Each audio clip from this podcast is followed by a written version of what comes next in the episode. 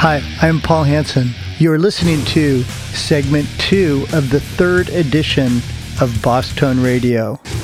We have the amazing guitarist Robert Marcello on the line. And in the last segment, we just heard Robert's shredding demo song from the BR600 Boss digital recorder. Hey, Robert, you got to show us some of those Lydian licks from that tune. Paul, you put me in a spot now. It has a couple of really cool arpeggio sweeping type of things, which I like to do a lot. I can play a couple of those. Sure. So, yeah, we're in E-Lydian.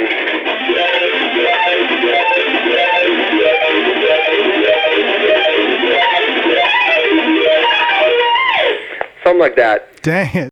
Can you explain some of that Lydian kind of sweep picking stuff you're doing? Basically, what I'm playing is a stock E major arpeggio and an F sharp major arpeggio. So I guess it would be Lydian because over the F sharp, the tonality is still E major, but you get the raised fourth, the B flat. Mm-hmm. That's the third, the major third of the F sharp major. Or maybe you could be thinking of the 4 and 5 chord in the key of B major. Sure, exactly. Yeah. Usually when I play in Lydian, I wouldn't think E Lydian. I would think actually B major because E Lydian is the fourth mode of B major. Absolutely. Cool. So you're playing basically B major scales or chords that are in the key of B major, but since you're starting on the E major, it sounds like E Lydian. Exactly. Yeah, just as an example, let me just play an E note. Okay. Can you guys hear it? Yep. Let's play a B major scale over that. Okay.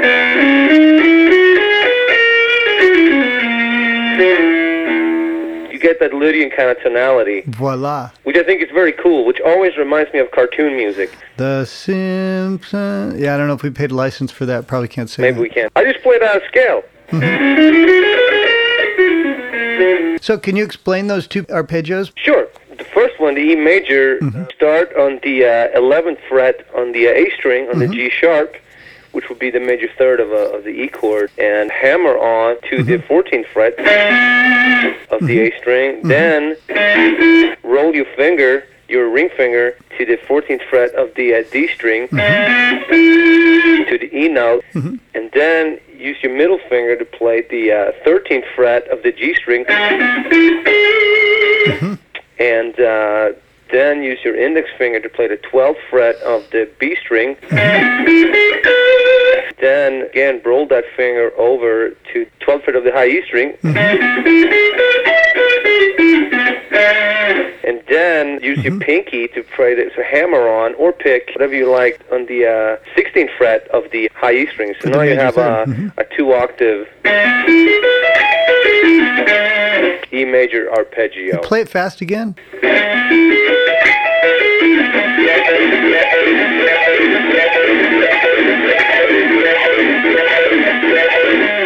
That's very cool. And then do you slide up to the F sharp? Yeah, so let me play it slow, the whole shit. And it's all played in triplets. Okay. So here it is.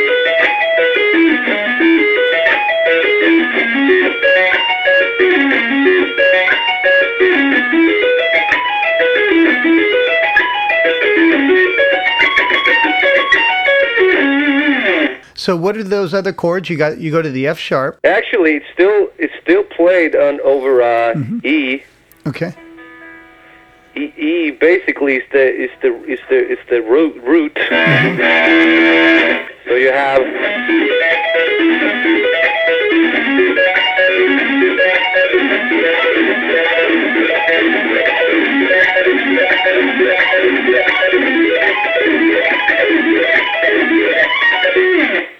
Yeah, Paul, on the demo song, I used the high-gain setting in the BR. But right now, I'm playing through the Boss GT8 straight into a Roland JC120 amplifier. I plugged it in the first time I heard it. I couldn't believe it. The amp models are so freaking good that I can say that it's hands down the best guitar processor out there. I mean, it has all the effects and everything you can ever think of, but the amp models are just something extra. They are so good, and I highly recommend any guitar player to go out and check it out. So that's the GT8, but inside the BR recorders are a lot of those same amp models and a lot of those same effects, huh? Which ones did you use for the Lydia demo song? For the heavy sounds, I used the SLDN, it's called in there? Yep, the SLDN. amp model. Mm-hmm. I used that for a lot of the heavy stuff. I did almost all the lead stuff with it. There's also a really, really good high-gain amp. I think it's called MS High-Gain. Yeah, MS High-Gain. That's a model of the classic high-gain stack. Yeah, which is really, really cool, too. And for all the clean guitars, it's the Roland JC Jazz Chorus model, mm-hmm. which sounded great. And then when you program the drums, you know, you have to think like a drummer. Any tips for folks on how to program the drums? Yeah, I think probably goes back to when I was young. I really wanted to be a drummer, but I could never afford a drum kit. But I've always, when I was really young, but I've always paid a lot of attention to how drummers play. Mm-hmm. So a lot of times when I'm trying to come up with an idea or something, I just program like maybe a 4/4 pattern. Mm-hmm. You know, I record my parts to that, and then I listen back to it, then I can kind of hear, okay, right there, I would like to change, you know, put a fill there or a break there or something. But that's so cool with the BRs, because you can just put down a basic beat and then play along to it, and then afterwards go back and change it. Just put in fills where you want to, but you don't have to totally redo the whole thing. Well, let's listen to another tune, and I think you programmed the drums on this. This song is called Insomnia. Yeah, that's we played that one when we did the shows, right? You and me. Yeah, I played rhythm guitar and just tried to keep up, I think, on this tune. Yeah, whatever. You were playing fantastic rhythm guitar, better than my lead guitar. Here's some licks from Insomnia.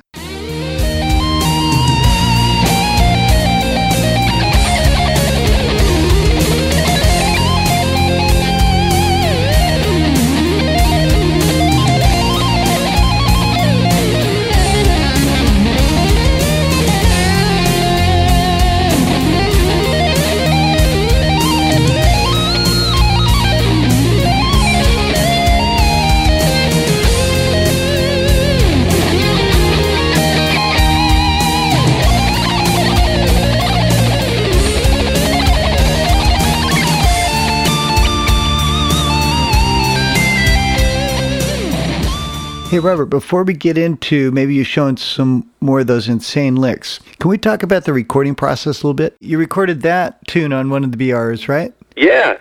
That song that you're playing right there, I did that on a BR-1600. Which is the largest BR recorder. And by the way, if you just tuned in, BR stands for Boss Recorder. These compact digital recorders are just about everything you would need to completely record and finish an album. Absolutely. They even have USB, so they have connectivity with computers. The BR-1600, that's the biggest one, and it's got 8 simultaneous inputs and 16 tracks. And yeah, absolutely. I think it's a perfect machine for any kind of band. Want to record their, you know, the kids record shows, rehearsals, or, you know, even their whole album for that matter. Because you have all those mic pre's, you could plug in up to 8 mics. Absolutely. Plus the BR-1600 has 16 tracks and then 16 virtual tracks per track for a total of 256 tracks. Can you explain that? The whole concept of V-Tracks, they're inside all the BR recorders. Sorry, Paul. Yeah, absolutely. I think the V-Tracks is probably the coolest thing that's come along, you know, in recording. Because you remember the old days when you had, the reel-to-reel machines, right? Yep. Once you did a take, you had to bounce that take down to another track to free up bass. Well, or if you accidentally hit record on top of the lead vocal... It was erased, and it was gone. Then you were pretty much done. But now with the Boss recorders, you have undo. So if you accidentally erase something, it's never really gone. You can always get it back. So let's go back to the concept of V-Tracks. Yeah, so let's say on track 1, I want to do a guitar solo track. Mm-hmm. Now, maybe I want to do a couple of different tracks, but I don't want to use up all my tracks or channels. Mm-hmm. So on that track 1, I have 16 tracks, basically, that I guess you could call layered, right? Yep. So on one track, you really have 16 tracks. So on track 1, virtual track 1, I could do one take, and that might turn out pretty good, but I still might want to do a couple more, so I just go to still be on the same track, but go to virtual track 2, so that way I can do up to 16 takes of a guitar solo and then listen back to all of them and then pick the best one. Yeah, without ever having to erase anything else. And you can combine takes later on, right? Absolutely. Now back to guitar. I picked out a lick from that Insomnia tune that we played just a little while ago. And if you could listen to it and then maybe show us how you did it.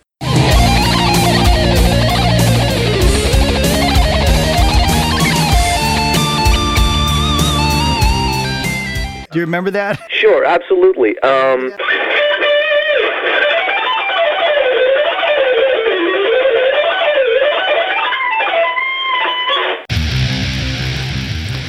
This is the end of segment 2 in the 3rd edition of Boss Tone Radio. Stay tuned for segment 3, and Robert's going to explain how he plays that lick, and he's going to reveal some tricks on how to practice with the metronome so you can become an amazing shredder just like him. Stay tuned to Boss Tone Radio.